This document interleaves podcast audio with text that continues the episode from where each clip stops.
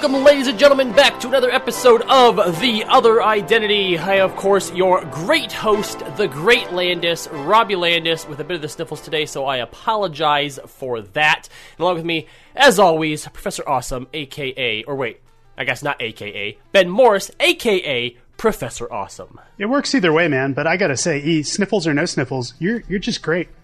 I am a natural performer, Ben. You know, I went to college for acting. I wanted to be in the movies. Fun story. I was a theater major as well. Nice. I was a dual theater and English major.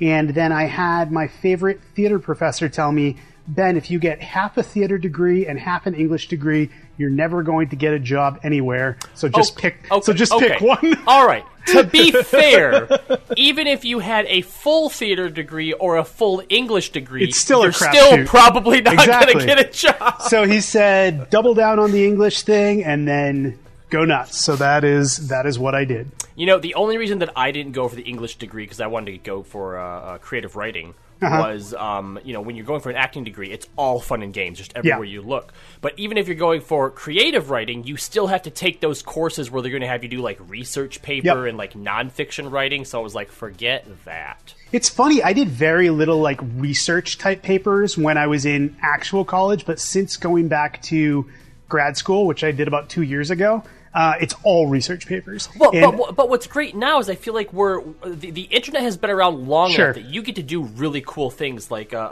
you're going to be writing a paper soon that has something to do with like comics, obviously, because that's what you love. Right. But I feel like back when we were first going through, and you brought up the idea of like the internet, it's like, oh no, you have to have sources that come from like the Encyclopedia Britannica or like magazine sources. You can't use the internet. Anybody can say anything on the internet. I'm actually reading a great book right now called Unmasking Batman, which is basically it was recommended to me by the guy who's kind of like my mentor in my grad program. He said, if you're going to write a thesis about comics, this is a good one to base it on. So I'm a little ways in. I wish I remembered the author's name. I'll try to remember it for next week. But if anyone out there is looking for like a cool academic book on comics, I'm reading that, and then I'm also simultaneously reading Charles Hatfield's Hand of Fire, which is an academic book about Jack Kirby. So there's fun stuff out there, man. There's people making comics and learning fun. Yeah, no, I'm definitely glad we're at that point now where comics aren't just comics, and there's all this ancillary stuff, too, that you can get a hold of. You know, just like previously on X-Men, the making of X-Men the animated series by our friends Eric and Julia. Finding this type of stuff now is just, it's so great to finally see that out in the world. Speaking of Batman, though, you actually, through the DC Rebirth Challenge, just went through the arc Night of the Monster Men. So much. And you actually, I don't know if this is something new that you've realized or if it's just something that this arc reminded you of, but you're not so keen on Batman as much as you are all of his sidekicks, I guess? I mean, are they sidekicks? What do we really call them? Associates. There you go. The bad associates. I like it. I wouldn't even say I'm down on Batman. It's just after reading in the DC Rebirth Challenge, it was like back-to-back-to-back-to-back Batman stuff. So it was like the initial Batman run by Tom King, Nightwing, Batgirl, Birds of Prey, Detective Comics, and then right into Night of the Monster Men. And what I noticed as I was reading, not for the first time, was just that I was so much more intrigued with what's Batwoman up to, what's Nightwing up to, what's Red Robin up to. And I felt like Batman was the least interesting part of the story. And that might be just because between movies, television, and comics, I've just experienced so much Batman as a fan, and I think we all have, that it's almost like, well, I want to hear a new voice. I want to hear a different character. But I was thinking about that, and I was also thinking that, like, Dick Grayson, through reading Teen Titans, through reading his solo book and being exposed to him on various platforms, I've read and experienced a lot of Dick Grayson stories, and I'm always up for more Nightwing. So I don't know what that says. I think, to me, Dick is a more multifaceted character than Bruce, which might be sacrilegious to say to some people, but I just like this cemented for me, one, that I'm more of a Dick Grayson fan than I am a Bruce Wayne fan, and two, that I'm really intrigued by Kate Kane a lot more than I was before. Let me throw something at the wall and see how this sticks for you. See if it sticks. So one of the reasons that you like Superman isn't necessarily his character, but how everyone reacts to him, right? Mm-hmm. Yeah, and I what think he inspires. Batman, right, I think that Batman is actually very similar because I can see that. What's happened to Batman, you know, losing his parents the way that he did and taking the path that he did, I think that for us as a reader and the way that we look at Batman, that is an accepted part of his life. You know, even Bruce is at a point where he's accepted what's happened to him. Sure. And a lot of his mission and the way that he's trying to help the world and you know, right the world and protect people, he does that through his associates, right? Like, all the people that he chooses to let into his world have also been through some other sort of shared trauma. So in that way, when we're reading and enjoying Dick Grayson or Kate Kane, there's also a facet of Bruce right. in those characters that we're seeing. I think that makes a lot of sense. I think that's a really good reading of it. And I think another thing to it is it feels like Bruce's story, even though it's ongoing, in some ways feels like it's kind of done, if that makes sense. In that, he feels very locked in. Like, this is how he was created, and this is what he's doing, and he'll be doing this forever, and he can't change. Where he's Dick Grayson, even though he's been around since the 40s, it feels like there's real potential for evolution there. Just the fact that he went from being Robin to Nightwing, there's ways he can grow. I mean, he's not going to radically change because he's a corporately managed character, but I do feel like there is stuff can happen to Dick, and he can reflect the evolution of the Batworld in ways that Bruce just cannot. Well, and think about how often, too, even in their solo books that, you know, whether it's Dick or whether it's Kate or whether it's Barbara, they're always talking about their relationship with Bruce. To Bruce. I noted that it is weird to me that, speaking of Barbara, Batgirl was not in Night of the Monster Men. It felt like she was very much missed. She wasn't. You're right. No. Huh. Didn't cross into her book, and she wasn't even featured. You had the Detective Comics cast, you had Nightwing, and you had Batman. No Batgirl, which coming just off reading Batgirl and just off reading Birds of Prey was a little weird to me. Yeah, and it's not like even, you know, if you were to say, well, you know, during that time was when she was over in Japan, like, that doesn't matter. Yeah, she wasn't doing it, no. They cross over all the time. Sure. They're all over the world. Yeah. Nobody cares. Yeah. Interesting. Well, as for myself, you know, I'm still slogging through some DC Rebirth stuff. Yeah, you're really excited about the stuff you're reading. Look, I finished Cave Carson. It ended fine. Like, okay. All right. And now I'm on The Death of Hawkman, so it's all like Hawkman and Adam Strange. I'm not really into either of those. And maybe it'll end fine, and on the other side I'll be like, oh, yeah, it was cool. Yeah. But then I still have, on the other side of that, Shade the Change Girl. Mm-hmm. But what I'm actually starting is on Twitter, I put out a poll on what I should read next on the Marvel side of stuff, and the fans have voted. I will be diving into Secret Empire soon. Yeah. Which you had told me, you know, there's a lot of setup for that, and I did find that there is a trade paperback, which is the prelude to Secret Empire. It's like 300 pages long. So I feel like that in and of itself, even before I get into Secret Empire, is you know, quite a task, but I'm about 40 into it. In the stories so far, I'm really digging. Just some really cool stuff in there. That was a fun one. Yeah, I'll get along to it eventually. That was a fun one. I think you'll enjoy it. Nick Spencer, who wrote Secret Empire, is super capable. He's got some great artists working with him. That was one of the last events that I was at Marvel for, so I'll be interested to get your take on it. And then once you've read through it, I will give you my own incomparable insights. Definitely looking forward to it. All right, well, enough of that, but not enough of Marvel, because today is definitely going to be a Marvel episode. We are talking all about everyone's favorite Big Green Giant, coming up next.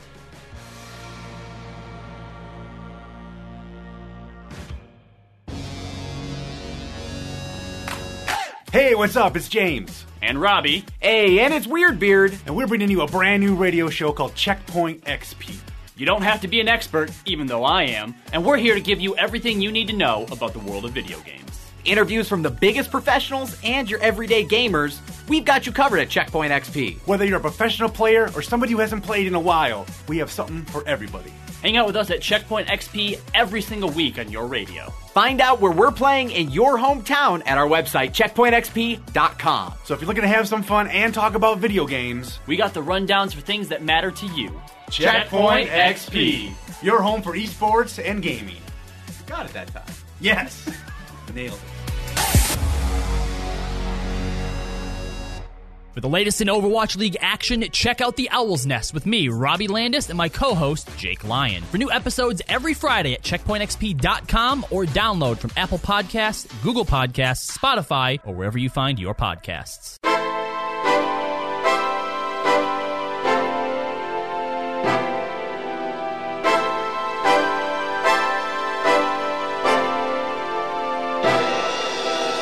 Thank you guys for downloading The Other Identity. We really appreciate that. Everything that we do here is mostly for our own ego, but it's a little bit for you as well. So make sure that you spread that love and let your friends know about The Other Identity. Get them to download it as well and check us out on social media. I think that could be our first t-shirt. I'll let you give the Checkpoint plug in a sec, but I think our first t-shirt could be The Other Identity, mostly for our own ego. But a little bit for you. But a little bit for you. That can be on the back. Exactly. Yeah. But Checkpoint XP on Facebook and Twitter. Robbie_Landis CP on Twitter. And Ben J MLRSE. Come on, let us know what you're reading and what you think we should check out if we haven't checked it out already. So we're both reading through The Immortal Hulk. I'm actually all caught up. You're nearly caught up. And we're going to talk specifically about The Immortal Hulk and all the great stuff that it's done, actually, in a little while. But first, I wanted to take a minute just to talk about the Hulk in general. You know, his place in both Marvel, how I think that we in pop culture view him. You know, he's actually been around for quite some time. Wasn't the Hulk TV show with Lou... Wasn't that actually the first Marvel or even superhero TV show? It was definitely up there. I don't know if... I mean, technically Batman came first in the 60s. That's fair, yeah. And then Wonder Woman, I think, came first as well. But as far as a sustained live-action Marvel show, I do think Hulk was probably the first and very fondly remembered by a lot of people. Yeah. You know, it's weird because when the MCU first got going, and you read stuff like Making the Universe, I think it's called, on Disney Plus. You know, right. They talk about the idea of wanting to do what they've done now, but you know, their main stable of heroes with Spider-Man and the X-Men, Fantastic Four, they were all elsewhere, so they had to go with a lot of B and even C tier heroes at the time. But I think that because the Hulk has been around for so long, he might have actually been considered an A-tier hero at the time as well. Although technically, I think at the time, Universal did have him, so they couldn't do anything, real solo with him. But the Hulk is an interesting character, the way that they try to use him. Outside of the MCU, my only real experiences with him in comic is through the Ultimate Timeline. And I don't know if he ever got his own series in the Ultimate Timeline. He had mini-series. He never had an ongoing series, which... Fair. Which is kind of leaning into the point. The big point I'm going to make is that, all right, so look, the Hulk, his concept is great. This kind of Jekyll and Hyde, scientist and monster, there's a lot to it. And I think just when Stan Lee and Jack Kirby came up with it, it's a great, high concept, right? But when you have to actually put it into practice and do an ongoing monthly series starring the Hulk, I think there have been... Here comes the hot take. A lot more bad Hulk comics than there have been good Hulk comics. I don't think that's a bad take at all. I agree with that because the problem is we look at the alter ego as the hero, right? You have, your Tony Starks, your Steve Rogers, your Bruce Waynes. You know, we see the person, and then the hero is the other guy, right? Right. But the problem is when the other guy is a big rage monster who destroys everything in his path, it's hard, I think, even in the world of make-believe, it's hard to reconcile the idea with, he just killed those bad guys and, tore down the Empire State Building. Woo, he's a hero. And then they always do, kind of the mental calisthenics of, he didn't actually kill anybody. Come on. He's a raging, out-of-control monster. Surely some people are going to get caught in the crossfire of his rage. Yeah, even now in The Immortal Hulk, they say that, Bruce Banner subconsciously was holding back, but accidents still happen. Feels like a lot. But yeah, so in Ultimates, he was always... I think he was actually used really well in the Ultimates, because he was always used... I remember there was one issue where Spider-Man had to stop him from rampaging through New York.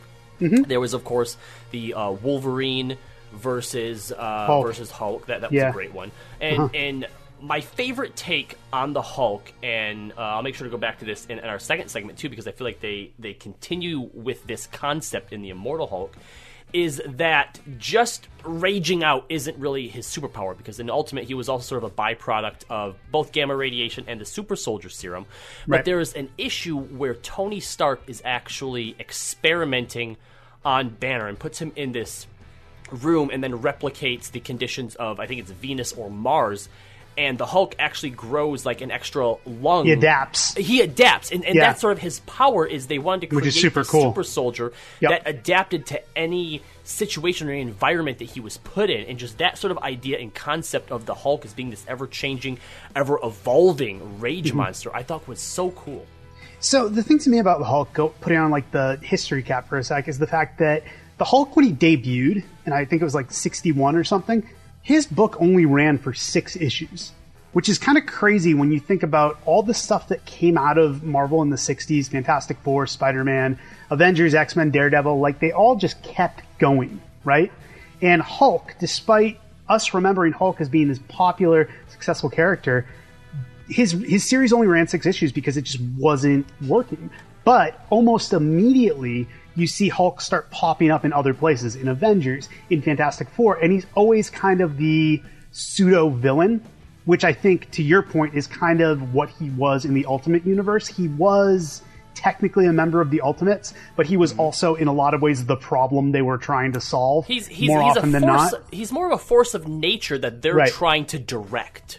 And to me, that Hulk, and it's translated over into the cinematic universe, where we see Hulk is a member of the Avengers. Hulk is kind of this side star in Thor Ragnarok, but not the protagonist. That's where I think he works best. I think whether he's a guest star or a villain or just, again, the problem they have to solve, that to me, those are my favorite Hulk stories with some notable exceptions. But for the most part, I just don't think Hulk works. And you said it very well, why he doesn't work.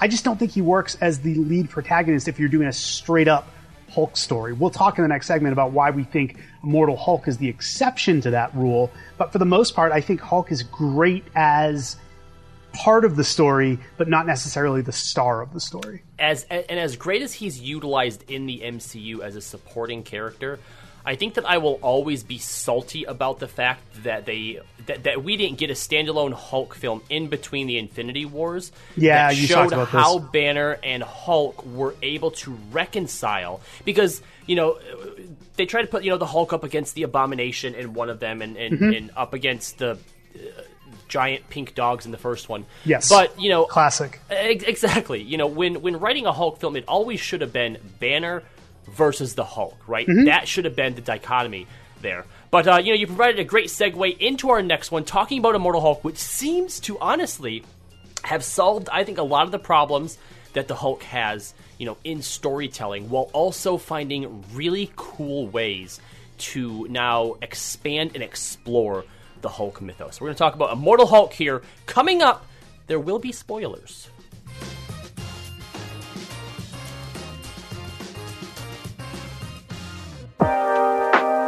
Hey, what's up? I'm Robbie from Checkpoint XP. And I'm Jake from the Overwatch League casting team. And together, we're your hosts of the Owl's Nest. With the Overwatch League up and running again, we'll be bringing you all the latest from the League and within Overwatch. But it's important that we all do our part to flatten the curve by staying home during the COVID-19 outbreak. So stay home. Stay healthy. And we'll see you every Friday night on the Owl's Nest before the Overwatch League weekend. Check it out at the Checkpoint XP YouTube channel or at checkpointxp.com. Students are playing more video games than ever, and that's not a bad thing anymore. With Checkpoint XP on campus, you can peek into the world of college, esports, and gaming. We talk to personalities in the space like Phasix, who retired from the Overwatch League to join a college team, or thought leaders like James O'Hagan of the Academy of Esports, who's leading the charge on blending education and video games. It's not all black holes and floss dances. Games can lead to college scholarships, and we can tell you where on Checkpoint XP on campus.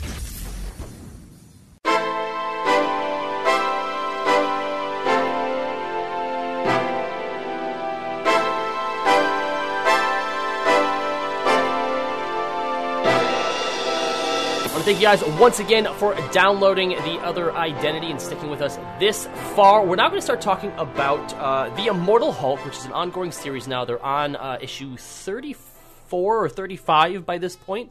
That you may be listening to this. I'm still very, very terrible at, who does these things. I know that it's Al Ewing, who is the writer. Al Ewing is the writer. Joe Bennett has been the primary penciler with some guest spots. But, I took a while to get into Immortal Hulk. But this series has been a revelation to me. Mm-hmm. Quick background, I do think there are a couple other really good Hulk runs. I know I said in our second segment that for the most part I have not liked Hulk as leading man. The exceptions, I think, are Peter David, who, as you were saying with the Cinematic Universe Hulk, he wrote a Smart Hulk, which I think was very interesting. And then Planet Hulk, of course, by Greg Pak, is a classic. But Immortal Hulk, the reason I like it so much is just because it leans into the idea that rather than being a superhero, the Hulk is a monster, which seems like it should always be at the forefront of Hulk stories, but a lot of times they've tried to fit him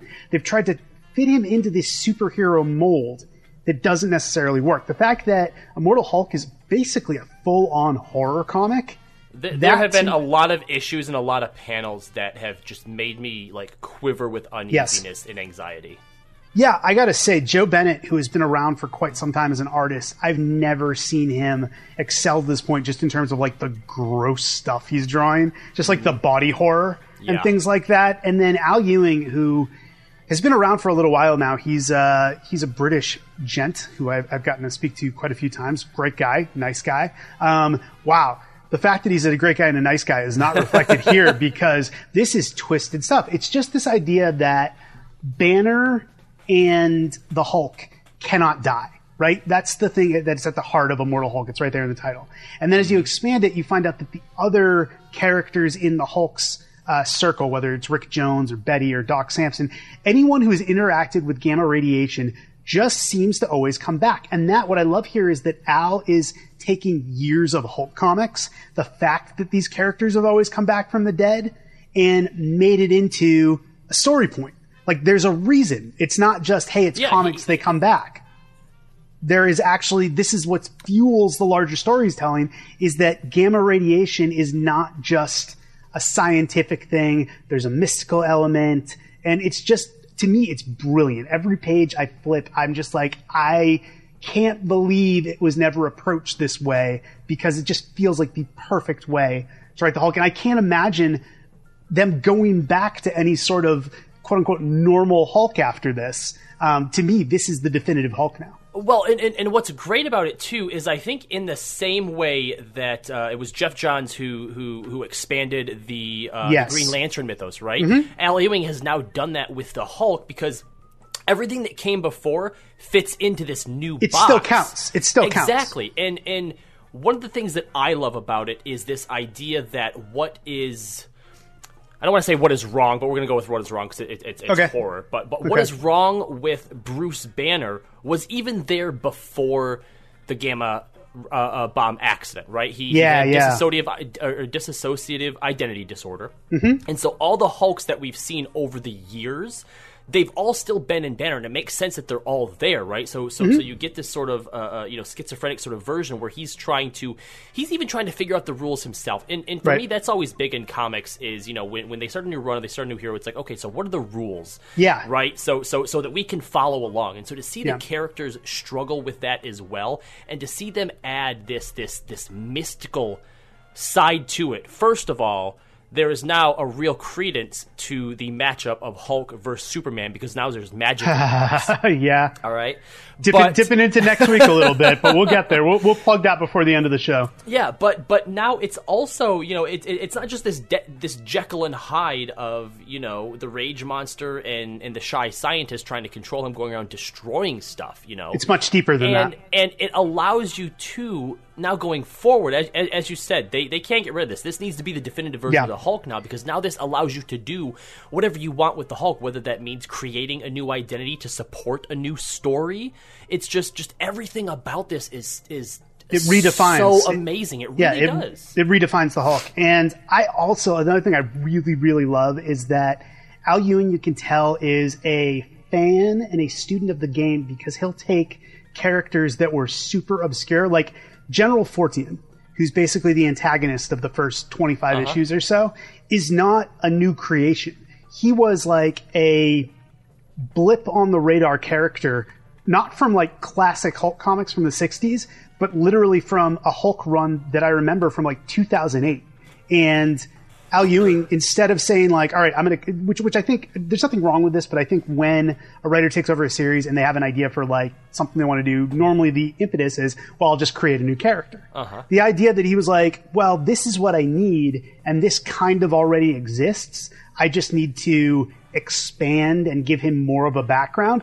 That's one of the coolest things in comics to me. You brought up Geoff Johns' Green Lantern, and Geoff Johns' work in general, I think, has always been that, to the point of, if there's a new character to be created, I'll create a new character. And he's created some great new ones.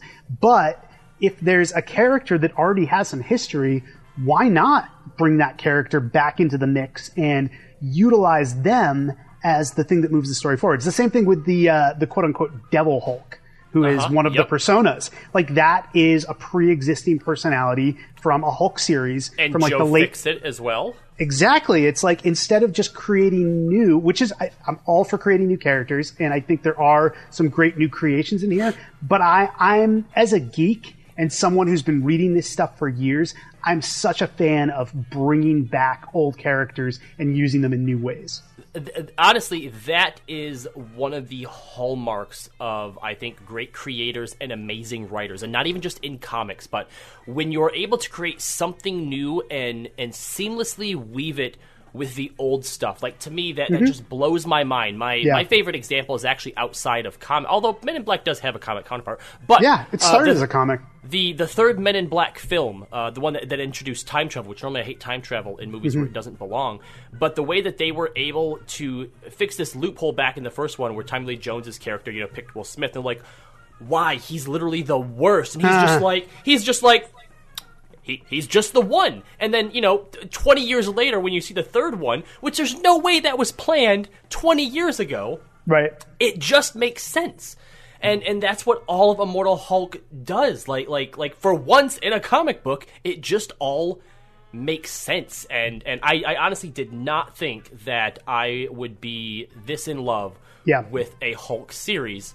But here we are. Honestly, here we are. You know, the more that I talk about it, I would probably put it in my top five Marvel comics for sure. Yeah, maybe top five comics. Maybe. This is one of the best comics I've read in a while. I cannot remember a series that has had me this kind of like glued and wanting to read the next issue and just kind of like binging this way, because the beauty of it too is that it's really sequential storytelling.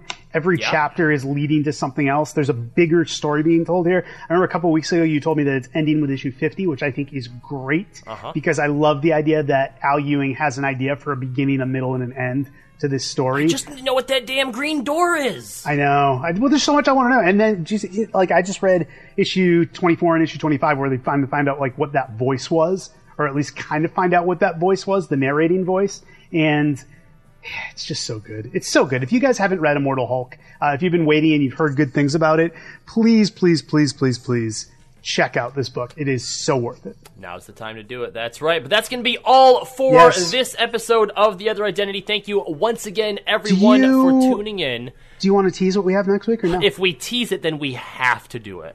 Oh, I like that idea. Yeah, all right. So next week, Kevin, The Opinion. The Opinion, Kevin Kelly, he's back. He's going to be bringing quite a few of them to the show. He'll be back, and apparently I've been roped into doing a Justice League versus the Avengers episode. So the idea here is that we each submit 7 members, myself, the Avengers, Kevin, the Justice League, and then the professor here will go ahead and create interesting matchups. Oh, they'll be interesting, all right. And Kevin and I will have to argue for our side, of course, with Ben here being the mediator and deciding, based on our arguments, who would win in the fight. And we'll find out on the other side of that, you know, who would win between the Justice League and the Avengers. But the real deciding factor, of course, will be you guys, because on social media, you will be voting and helping us decide, again, based on our arguments or just on your own, whatever you think, who would win between the Justice League and the Avengers. So that's up next week. Next week. Same other identity time, same other identity channel.